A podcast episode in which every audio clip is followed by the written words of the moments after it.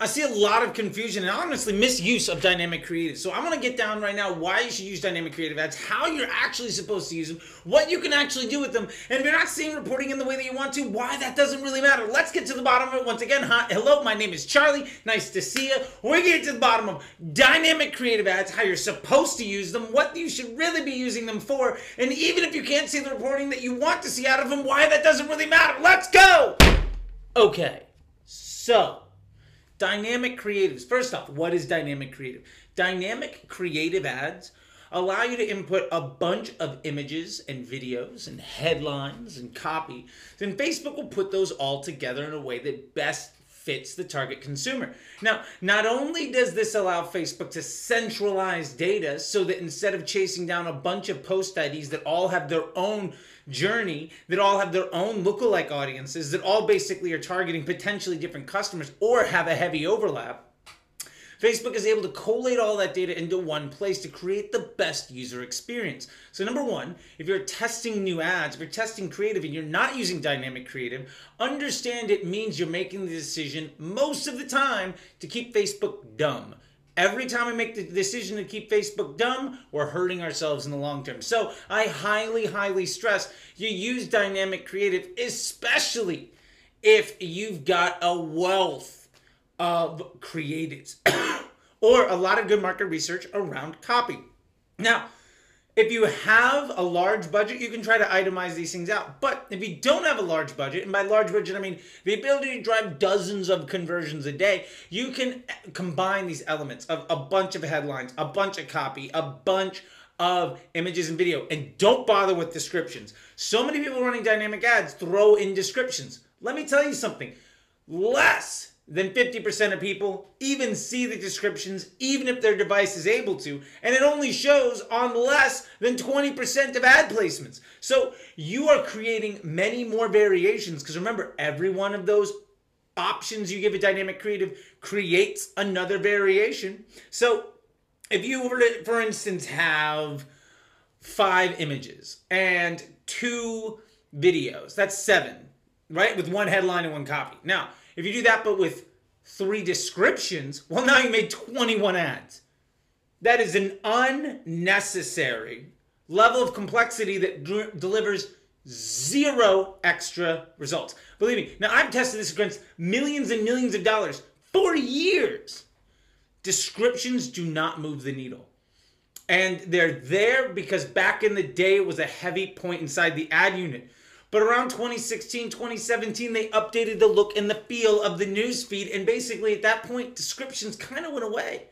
They're like interest groups. They're obsolete technology that is included just because it's there, because people already are using it. Now, it's not helpful, and it actually really gets in the way if you're trying to do scientific stuff or success is a goal of yours, but it's still an option, right? So, interest groups are uh, descriptions right up there with interest groups and some things that you never need to worry about. And the further you get away from them, the better you are going to be overall. And that's just a shot at interest groups. And if you want to know more about interest groups and why they're an extreme liability to success, check out this video right here. Anyway, so descriptions, we're getting rid of. Now, the reason that dynamic creatives are really strong is because they allow Facebook to acquire the attention in the best fit way. So Facebook understands the content of the words. It also can read the image and scan through videos to understand what the items in that in that video are. It knows that it's a picture of a boat. It knows that there are words on the screen. It knows what's in that video. The AI is reading that video and itemizing out all of the elements. That is unknown to Facebook's ecosystem.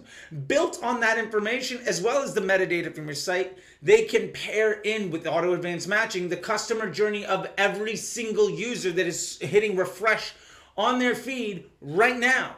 So they are basically utilizing every element of that ad to go find the users who are going to respond most positively to having that content inside of their feed. Because remember, the purpose of Facebook is to keep people on the platform, which is why fundamentally using any strategy that worked for Google or for banner ads or for demand or inventory based uh, platforms has nothing to do with Facebook. And as soon as you abandon those thinking uh, lines of thinking, those sooner you're going to see more success. Anyway, again, more shots being taken just because I, I whatever. Point is, Facebook is going to be able to curate that user experience in a way that no other platform can across multiple platforms. We're talking Facebook, we're talking Instagram, we're talking multiple devices, we're talking multiple. Just it is experience, it is understanding that customer experience, and even if that person hasn't clicked yet, that person's being retargeted. Now they might be retargeted because they showed an interest in a red sneaker from another company. You happen to sell red sneakers, so now that person's being retargeted by your ad. They might have seen some of the things you've posted but never actually engaged. They're still being retargeted by you. Remember, the idea of retargeting on Facebook is something that your ad campaigns are doing anyway, and we don't use retargeting audiences because let me hear it, folks. Eh, Facebook is not the Google. It is not the kind of platform that relies on that. And the further you get away from that, the closer you're going to be to see success. So, all those things being said, dynamic creative is curating the best possible experience for the individual user. Now, what is that going to do? That is going to increase our estimated action rate. If we have a higher estimated action rate, we pay less money for the conversion. The cost of the sale is directly related to two items. What are you willing to pay on a budget and what is the estimated action rate? The budget is something we can, you know, lower to hopefully make things happen, but has a far lower effect on the cost we pay than the estimated action rate. Now, all of that is a modifier on the base CPM. So if you're using interest groups and lookalikes and these retargeting audiences, that base CPM is phenomenally higher than if you were to go broad, which is why we only go broad. Like we don't need to pay more money to see less success in something that is far less stable and removes the ability for Facebook to get a lot of data in a single place. We're launching dynamic creatives against big audiences to solve specific problems. Now, let me tell you about the biggest mistake I see most people make is they're using dynamic creative ads to find winning ads. And then they try to extract that winning ad and use it as, a, as a control element. Yes, that is absolutely what should be doing, but not after four days after that dynamic creative can no longer improve, it has optimized itself to the best version of that variant, and having that uh, those options still being something that Facebook can decide as it becomes a liability to your overall success. When you define a winner, and it's stable and it's scalable and it's it, and you have a very high level of confidence, you can now take those ads and put it into a control environment if you want to. And when that happens, and that control environment starts to do better than the creative test, well, now the creative test needs to get better. And the way you do that is you remove the big fish in the small pond so that other things can become big fish and you start solving very specific business problems. And now the big issue here again is when you start to declare winners from dynamic creative testing, you're having the basically the idea that dynamic creative testing is a test to find winners for your existing ecosystem. That is backwards honestly, the reason you have a control campaign, the reason you have a maybe you have a legacy ecosystem that hopefully you're trying to get your way out of. But if you have control elements, they serve as the control.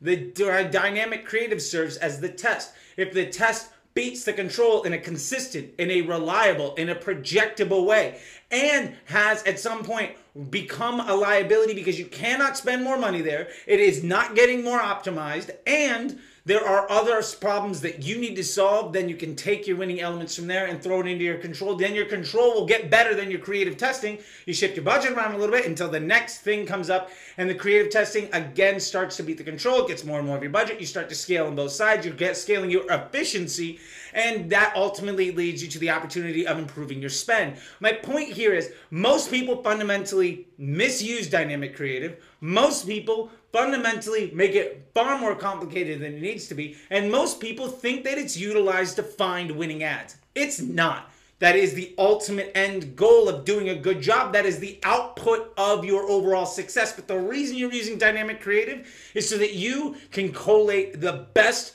user experience to match your creative, your copy, your message, your offer, your product, your brand to a customer. And you're letting Facebook make every decision that gets in the way of that. So, with that being said, I highly, highly suggest you start using dynamic creative. And I'm seeing some people sometimes, occasionally, can't look at the data in the way they want to. And that's okay. Here are two things that you need to take a look at. Number one, if you cannot see the reporting down to the creative element level, which happens about every 18 months or so. Something will happen. iOS 14, 13, 12, like it's happened over and over and over again. It's not the end of the world. That's okay. Is that dynamic creative doing better than your control element? If so, increase budget. If not, find a way to optimize. Now, how can you optimize something if you don't know what's working, what isn't? You can see where the spend is going. And really, if you want to get something where it's really close or it's doing well, but you just need to tweak it out a little bit, if you want to just tweak it, remove the things that aren't getting spent, remove the waste, and it'll get more efficient. If it's not close and it's not doing well, you have two options. One, you can build another test and another dynamic creative and try to solve the problem in a different way, or you can remove the elements that are getting the majority of the spend. If Facebook is determined that this is where it wants to spend the money and you're getting a good estimated action rate, but it's not doing good for your overall business, remove it. It's just that simple. Anyway, my name is Charlie. I hope this was helpful for you. I got a whole lot of other things. So if you like some of this stuff, you can subscribe up there and watch this video. I have no idea what it's going to be, but it's probably going to be good for you. Anyway. Nope. These things. Okay, see you later.